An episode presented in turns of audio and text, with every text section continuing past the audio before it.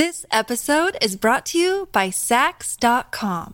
At Saks.com, it's easy to find your new vibe. Dive into the Western trend with gold cowboy boots from Staud, or go full 90s throwback with platforms from Prada. You can shop for everything on your agenda, whether it's a breezy Zimmermann dress for a garden party or a bright Chloe blazer for brunch. Find inspiration for your new vibe every day at Saks.com. When you need mealtime inspiration, it's worth shopping Kroger, where you'll find over 30,000 mouthwatering choices that excite your inner foodie. And no matter what tasty choice you make, you'll enjoy our everyday low prices, plus extra ways to save, like digital coupons worth over $600 each week. You can also save up to $1 off per gallon at the pump with fuel points. More savings and more inspiring flavors make shopping Kroger worth it every time. Kroger, fresh for everyone. Fuel restrictions apply.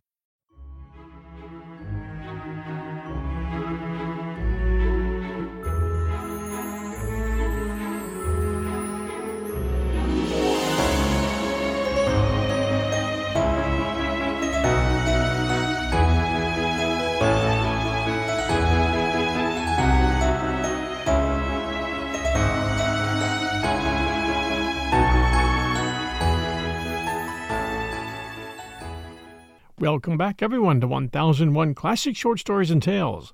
This is your host, John Hagedorn. Today I have a great story for all you Father Brown fans. This one from G.K. Chesterton's collection, The Wisdom of Father Brown, is called The Absence of Mr. Glass. The consulting rooms of Dr. Orion Hood, the eminent criminologist and specialist in certain moral disorders, lay along the seafront at Scarborough in a series of very large and well lighted French windows, which showed the North Sea like one endless outer wall of blue green marble. In such a place, the sea had something of the monotony of a blue green dado, for the chambers themselves were ruled throughout by a terrible tidiness not unlike the terrible tidiness of the sea. It must not be supposed that Dr. Hood's apartments excluded luxury, or even poetry.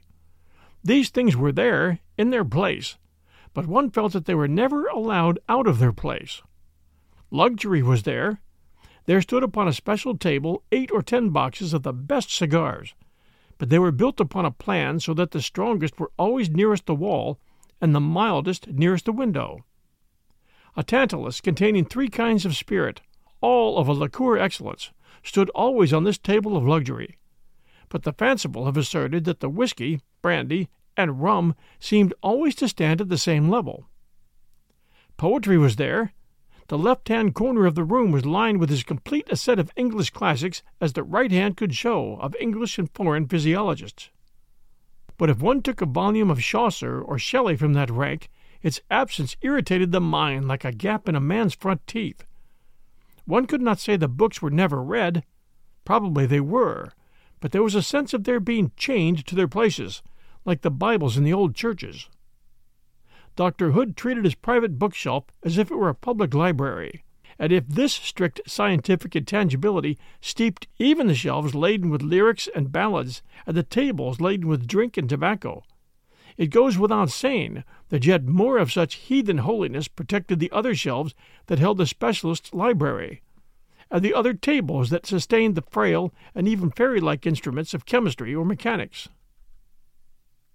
Dr. Hood paced the length of his string of apartments, bounded, as the boys' geographies say, on the east by the North Sea, and on the west by the serried ranks of his sociological and criminologist library. He was clad in an artist's velvet, but with none of the artist's negligence. His hair was heavily shot with gray, but growing thick and healthy. His face was lean, but sanguine and expectant. Everything about him and his room indicated something at once rigid and restless, like that great northern sea by which, on pure principles of hygiene, he had built his home. Fate, being in a funny mood, pushed the door open and introduced into those long, strict, sea flanked apartments one who was perhaps the most startling opposite of them and their master. In answer to a curt but civil summons, the door opened inwards, and there shambled into the room a shapeless little figure, which seemed to find its own hat and umbrella as unmanageable as a mass of luggage. The umbrella was a black and prosaic bundle long past repair. The hat was a broad curved black hat, clerical but not common in England. The man was the very embodiment of all that is homely and helpless. The doctor regarded the newcomer with a restrained astonishment, not unlike that he would have shown if some huge but obviously harmless sea beast had crawled into his room. The newcomer regarded the doctor with that beaming but breathless geniality which characterizes a corpulent charwoman who has just managed to stuff herself into an omnibus. It is a rich confusion of social self congratulation and bodily disarray. His hat tumbled to the carpet. His heavy umbrella slipped between his knees with a thud. He reached after the one and ducked after the other, but with an unimpaired smile on his round face spoke simultaneously as follows uh, uh, my name is Brown. Pray excuse me. I've come about that business of the McNabs. I have heard you often help people out of such troubles. Pray excuse me if I'm wrong. By this time he had sprawlingly recovered the hat, and made an odd looking little bobbing bow over it, as if setting everything quite right. I hardly understand you, replied the scientist, with a cold intensity of manner. I fear you have mistaken the chambers. I am Dr. Hood, and my work is almost entirely literary and educational. It is true that I have sometimes been consulted by the police in cases of peculiar difficulty and importance, but. Oh, this is of greatest importance, broke in the little man called Brown. Why, her mother won't let them get engaged. And he leaned back in his chair in radiant rationality. The brows of Dr. Hood were drawn down darkly, but the eyes under them were bright with something that might be anger or might be amusement. And still, he said, I do not understand. You see, they want to get married, said the man with the clerical hat. Maggie McNabb and young Todhunter want to get married. Now, what can be more important than that? The great Orion Hood's scientific triumphs had deprived him of many things. Some said of his health, others of his God, but they had not wholly despoiled him of his sense of the absurd. At the last plea of the ingenious priest, a chuckle broke out of him from inside, and he threw himself into an armchair in an ironical attitude of the consulting physician. Mr. Brown, he said gravely, it is quite fourteen and a half years since I was personally asked to test a personal problem. Then it was the case of an attempt to poison the French president at a Lord Mayor's banquet. It is now, I understand, a question of whether some friend of yours called Maggie is a suitable fiancée for some friend of hers called Todhunter. Well, Mr. Brown, I am a sportsman. I will take it on. I will give the McNab family my best advice, as good as I gave the French Republic and the King of England. No, better. Fourteen years better. I have nothing else to do this afternoon. So tell me your story. The little clergyman called Brown thanked him with unquestionable warmth, but still with a queer kind of simplicity. It was rather as if he were thanking a stranger in a smoking room for some trouble in passing the matches, than as if he were, as he was, practically thanking the curator of Kew Gardens for coming with him into a field to find a four leaved clover. With scarcely a semicolon after his hearty thanks, the little man began his recital. I told you my name was Brown. Well, that's the fact. And I'm the priest of the little Catholic church, which I dare say you've seen beyond those straggly streets where the town ends towards the north. In the last and straggliest of those streets, which runs along the sea like a sea wall, there's a very honest but rather sharp tempered member of my flock, a widow called McNab. She has one daughter, and she rents lodgings, and between her and the daughter, and between her and the lodgers, well, I dare say there is a great deal to be said on both sides. At present she has only one lodger, the young man called Todhunter, but he has given more trouble than all the rest, for he wants to marry the young woman of the house. We'll return with The Absence of Mr. Glass, a Father Brown mystery by G.K. Chesterton, right after these sponsor messages. This episode is brought to you by Saks.com. At Saks.com, it's easy to find your new vibe. Dive into the Western trend with gold cowboy boots from Staud, or go full 90s throwback with platforms from Prada. You can shop for everything on your agenda, whether it's a breezy Zimmermann dress for a garden party or a bright Chloe blazer for brunch. Find inspiration for your new vibe every day at Saks.com. Another day is here, and you're ready for it. What to wear? Check. Breakfast, lunch, and dinner? Check. Planning for what's next and how to save for it? That's where Bank of America can help. For your financial to dos, Bank of America has experts ready to help get you closer to your goals. Get started at one of our local financial centers or 24-7 in our mobile banking app. Find a location near you at bankofamerica.com slash talk to us. What would you like the power to do? Mobile banking requires downloading the app and is only available for select devices. Message and data rates may apply. Bank of America and a member FDIC.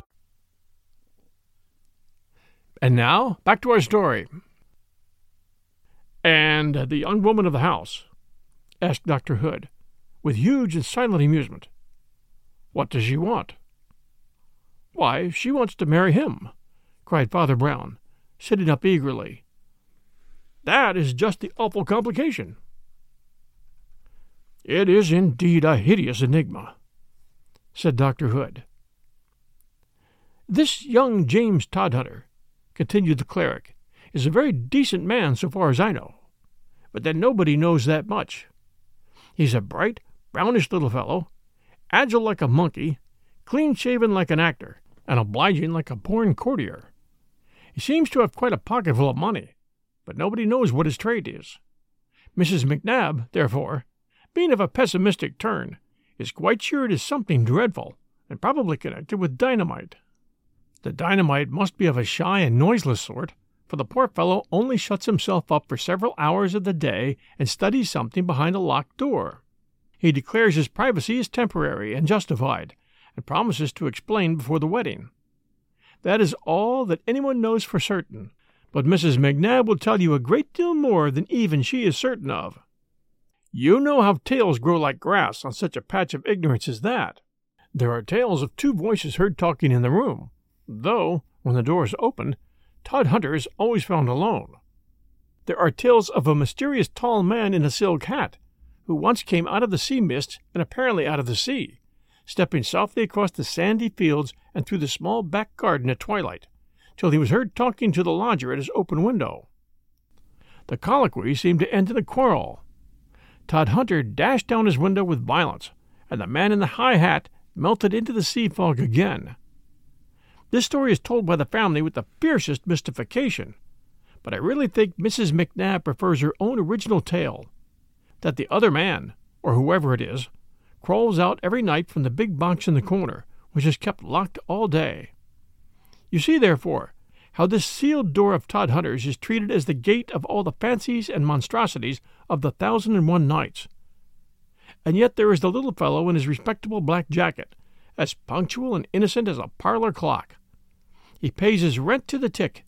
He is practically a teetotaler. He is tirelessly kind with the younger children, and can keep them amused for a day on end. And, last and most urgent of all, he has made himself equally popular with the eldest daughter, who is ready to go to church with him tomorrow. A man warmly concerned with any large theories has always a relish for applying them to any triviality. The great specialist, having condescended to the priest's simplicity, condescended expansively. He settled himself with comfort in his armchair and began to talk in the tone of a somewhat absent minded lecturer. Uh, even in a minute instance, it's best to look first to the main tendencies of nature. A particular flower may not be dead in early winter, but the flowers are dying. A particular pebble may never be wetted with the tide, but the tide is coming in. To the scientific eye, all human history is a series of collective movements, destructions or migrations, like the massacre of flies in winter, or the return of birds in the spring. Now, the root fact in all history is race. Race produces religion. Race produces legal and ethical wars. there is no stronger case than that of the wild, unworldly, and perishing stock which we commonly call the Celts, of whom your friends the McNabbs are specimens. Small, swarthy, and of this dreamy and drifting blood, they accept easily the superstitious explanation of any incidents, just as they still accept, you will excuse me for saying, that superstitious explanation of all incidents which you and your church represent. It's not remarkable that such people, with the sea moaning behind them, and the church, excuse me again, droning in front of them, should put fantastic features into what are probably plain events. You, with your small parochial responsibilities, see only this particular Mrs. McNabb, terrified with this particular tale of two voices and a tall man out of the sea. But the man with the scientific imagination sees, as it were, the whole clans of McNabbs scattered over the whole world, and its ultimate average is uniform as a tribe of birds. He sees thousands of Mrs. McNabbs in thousands of houses dropping their little drop of morbidity in the teacups of their friends. He sees. Before the scientist could conclude his sentence, another and more impatient summons sounded from without. Someone with swishing skirts was marshaled hurriedly down the corridor, and the door opened on a young girl, decently dressed but disordered and red hot with haste. She had sea blown blonde hair, and would have been entirely beautiful if her cheekbones had not been, in the Scotch manner, a little high in relief as well as in color. Her apology was almost as abrupt as a command. I'm sorry to interrupt you, sir, she said, but I had to follow Father Brown at once. It's nothing less than life or death. Father Brown began to get to his feet in some disorder. Why, what has happened, Maggie? he said. James has been murdered, for all I can make out, answered the girl, still breathing hard from her rush. That man Glass has been with him again. I heard them talking through the door quite plain. Two separate voices, for James speaks low with a burr, and the other voice was high and quavery. That man Glass? repeated the priest in some perplexity. I know his name is Glass, answered the girl, in great impatience. I heard it through the door. They were quarreling, about money, I think, for I heard James say again and again, That's right, Mr. Glass, or No, Mr. Glass, and then two or three, Mr. Glass. But we're talking too much. You must come at once, and there may be time yet. But time for what? asked Dr. Hood, who had been studying the young lady with marked interest. What is there about Mr. Glass and his money troubles that should impel such urgency?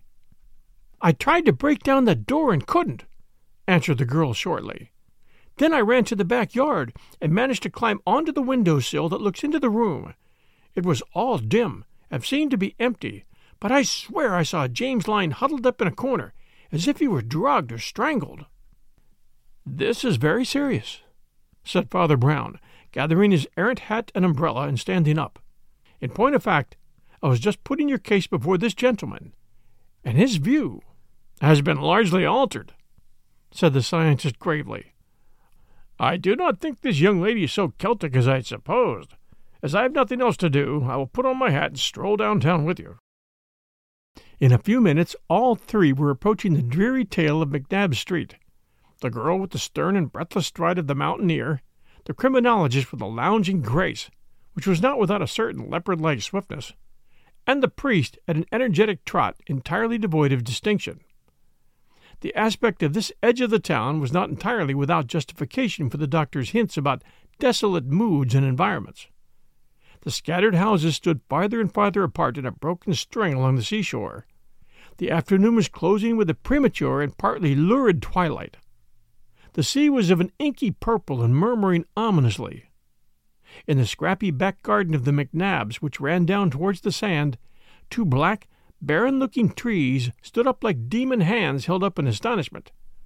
And as Mrs. McNabb ran down the street to meet them with lean hands similarly spread, and her fierce face in shadow, she was a little like a demon herself. The doctor and the priest made scant reply to her shrill reiterations of her daughter's story with more disturbing details of her own, to the divided vows of vengeance against Mr. Glass for murdering and against Mr. Todhunter for being murdered, or against the latter for having dared to want to marry her daughter, and for not having lived to do it.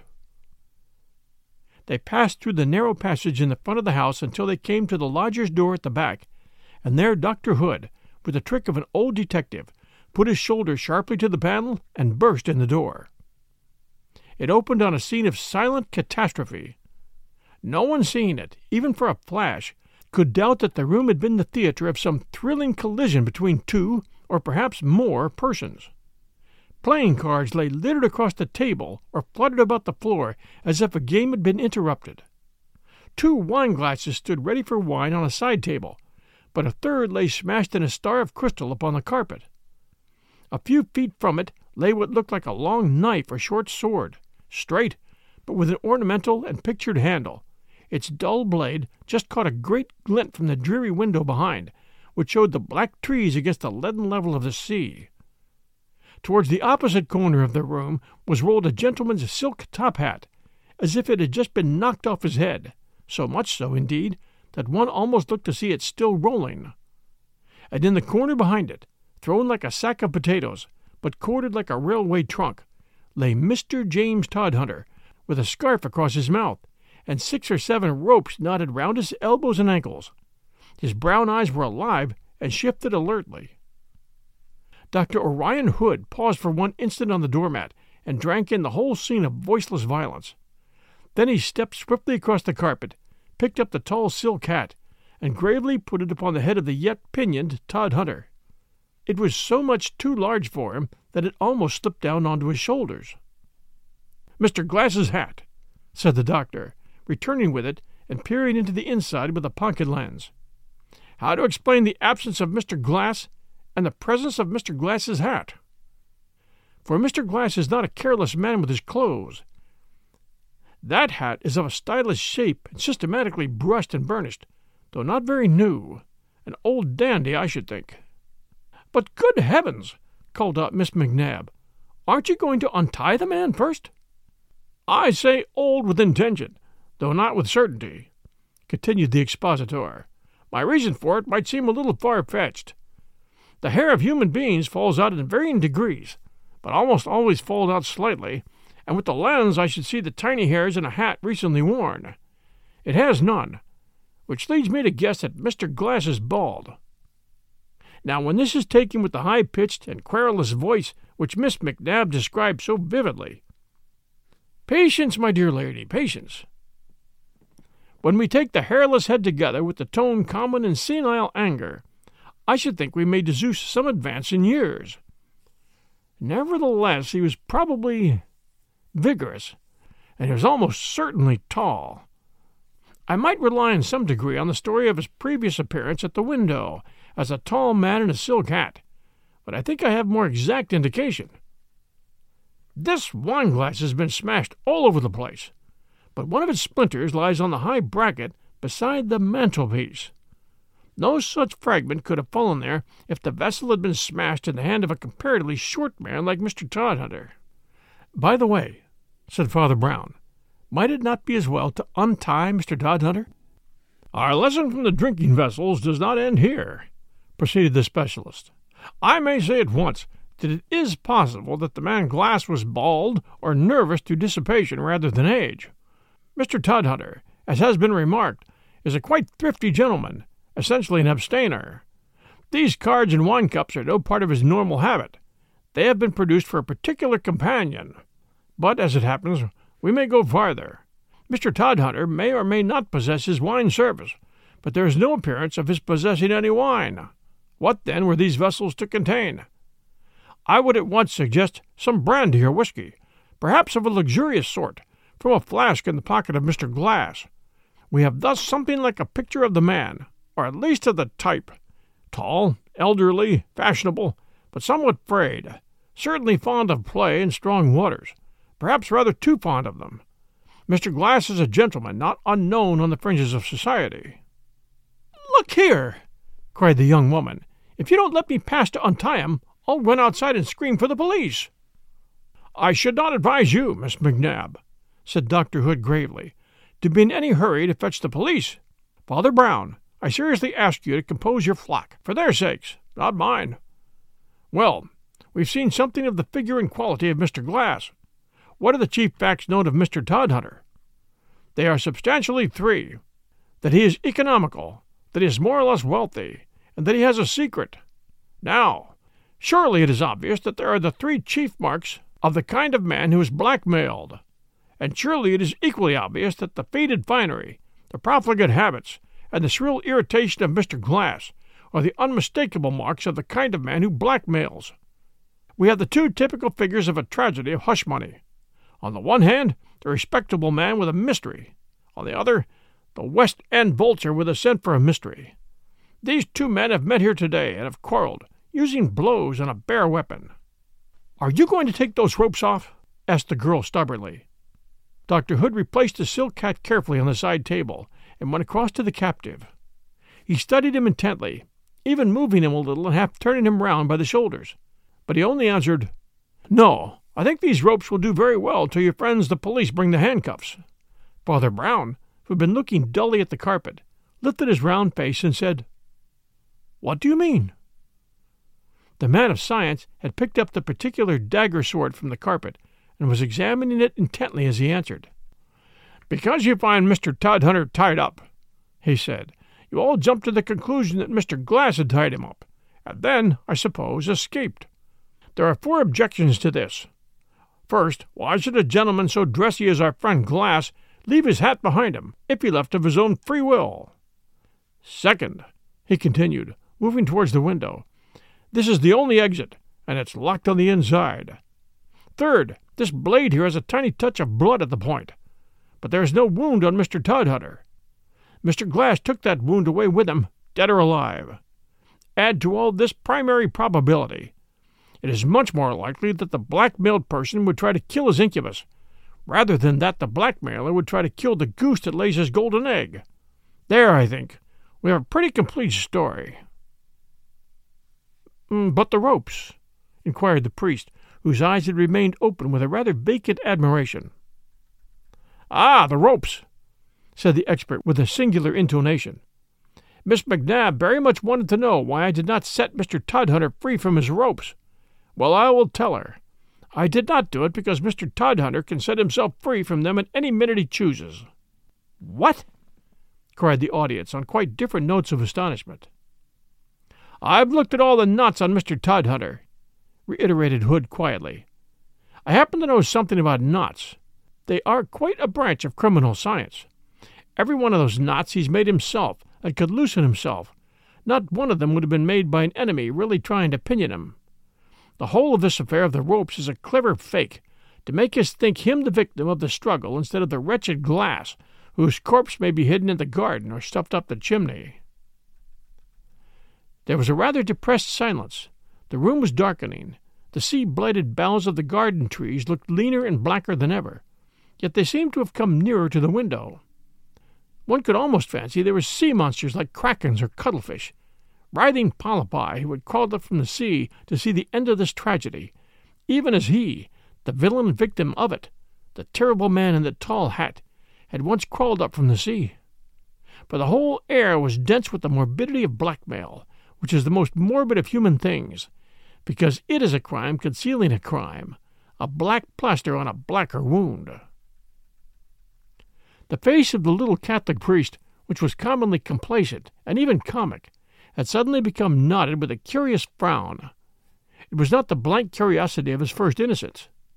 It was rather that creative curiosity which comes when a man has the beginnings of an idea. Say it again, please, he said, in a simple, bothered manner. Do you mean that Todhunter can tie himself up all alone and untie himself all alone? That's what I mean, said the doctor. Jerusalem! ejaculated Brown suddenly. I wonder if it could possibly be that. He scuttled across the room rather like a rabbit and peered with quite a new impulsiveness into the partially covered face of the captive. Then he turned his own rather fatuous face to the company. Yes, that's it! He cried in a certain excitement. Can't you see it in the man's face? Why, look at his eyes!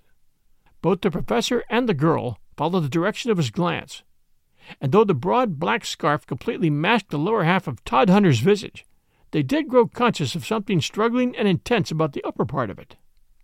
His eyes do look queer, cried the young woman, strongly moved. You brutes! I believe it's hurting him. Not that, I think, said Dr. Hood. The eyes have certainly a singular expression, but I should interpret those transverse wrinkles as expressing rather such slight psychological abnormality. Oh, bosh! cried Father Brown. Can't you see he's laughing? Laughing? repeated the doctor with a start. What on earth could he be laughing at?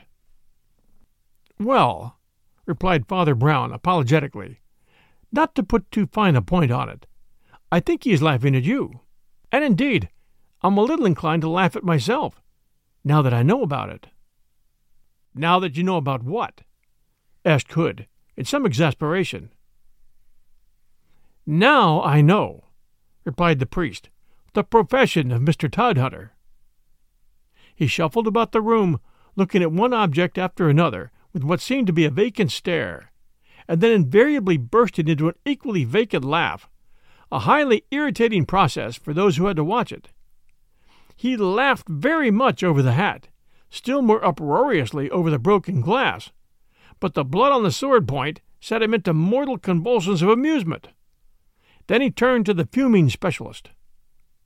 Dr. Hood, he cried enthusiastically, you are a great poet. You have called an uncreated being out of the void.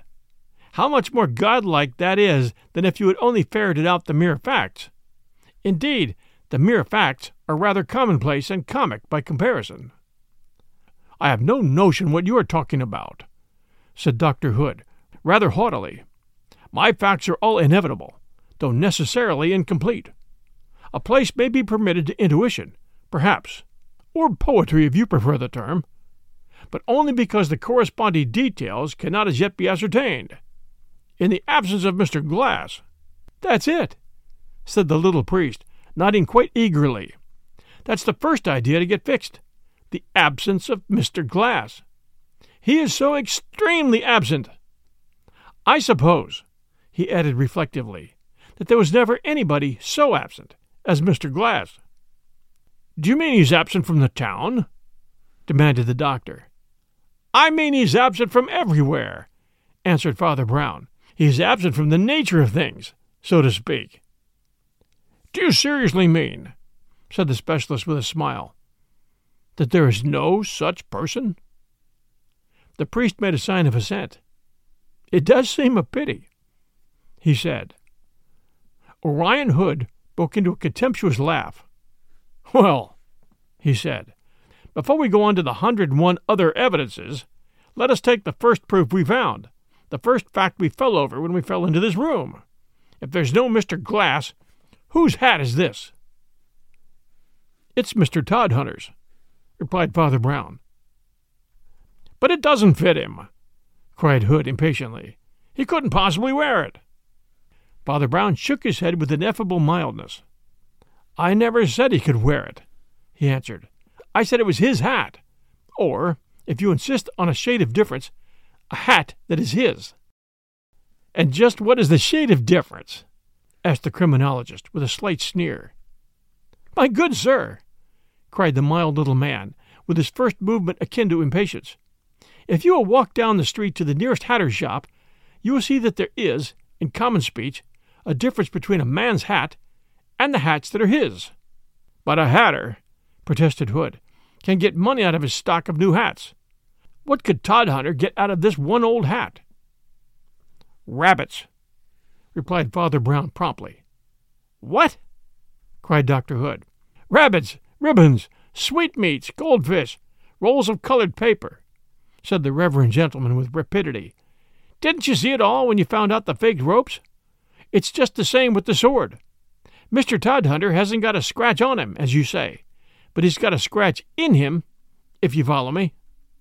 Do you mean inside Mr. Todhunter's clothes? inquired Mrs. McNabb sternly. I do not mean inside Mr. Todhunter's clothes, said Father Brown. I mean inside Mr. Todhunter. Well, what in the name of Bedlam do you mean? Mr. Todhunter, explained Father Brown placidly, is learning to be a professional conjurer, as well as juggler, ventriloquist, and expert in the rope trick. The conjuring explains the hat. It is without traces of hair, not because it's worn by the prematurely bald Mr. Glass, but because it has never been worn by anybody. The juggling explains the three glasses, which Todhunter was teaching himself to throw up and catch in rotation. But, being only at the stage of practice, he smashed one glass against the ceiling. And the juggling also explains the sword, which was Mr. Todhunter's professional pride and duty to swallow.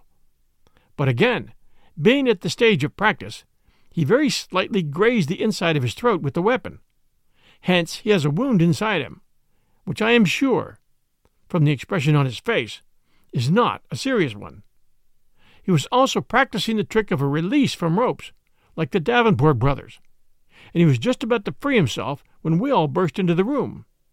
The cards, of course, are for card tricks, and they're scattered on the floor because he had just been practicing one of those dodges of sending them flying through the air. He merely kept his trade secret because he had to keep his trick secret, like any other conjurer. But the mere fact of an idler in a top hat having once looked in at his back window and been driven away by him with great indignation was enough to set us all on a wrong track of romance and make us imagine his whole life overshadowed by the silk hatted spectre of Mr. Glass. But what about the two voices? asked Maggie, staring. Have you never heard of ventriloquists? Asked Father Brown. Don't you know they speak first in their natural voice, and then answer themselves in just that shrill, squeaky, unnatural voice that you heard? There was a long silence, and Dr. Hood regarded the little man who had spoken with a dark and attentive smile. You are certainly a very ingenious person, he said. It could not have been done better in a book. But there is just one part of Mr. Glass you have not succeeded in explaining away, and that is his name. Miss McNabb distinctly heard him so addressed by Mr. Todhunter. The Reverend Mr. Brown broke into a rather childish giggle. well, that, he said, that's the silliest part of the whole silly story. When our juggling friend here threw up the three glasses in turn, he counted them aloud as he caught them, and also commented aloud when he failed to catch them. What he really said was, One, two, and three. Mr. Glass, one, two, Mr. Glass, and so on. There was a second of stillness in the room, and then everyone with one accord burst out laughing. As they did so, the figure in the corner complacently uncoiled all the ropes and let them fall with a flourish. Then, advancing into the middle of the room with a bow, he produced from his pocket a big bill printed in blue and red, which announced that Zaladin, the world's greatest conjurer, contortionist, ventriloquist, and human kangaroo, would be ready with an entirely new series of tricks at the Empire Pavilion, Scarborough, on Monday next at eight o'clock precisely. Thanks for joining us for The Absence of Mr. Glass by G.K. Chesterton, which is found in a short story collection called The Wisdom of Father Brown. Hope you enjoyed the story today. There'll be many more to follow in the weeks and months to come. We always appreciate reviews, so if you have time and you enjoy our stories, please do take a moment and send us a review. This is a note to take. We're going to start bringing Sundays at noon Eastern Time to make a little bit more of that weekend day available for you listeners. This is your host and storyteller, John Hagedorn. This is 1001 Classic Short Stories and Tales. Thank you so much for joining us. Stay safe out there, and we'll be back soon.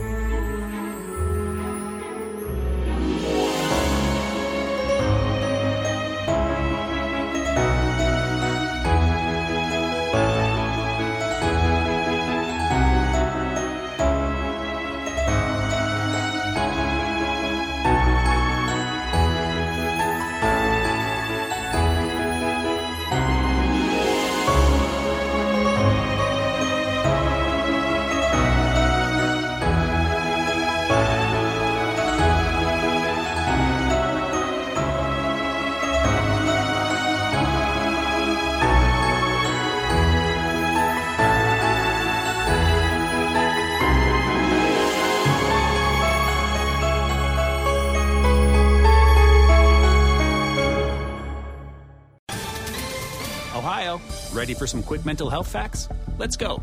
Nearly 2 million Ohioans live with a mental health condition. In the U.S., more than 50% of people will be diagnosed with a mental illness in their lifetime. Depression is a leading cause of disability worldwide.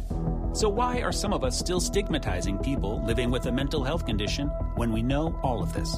Let's listen to the facts and beat the stigma. Ohio, challenge what you know about mental health at beatthestigma.org.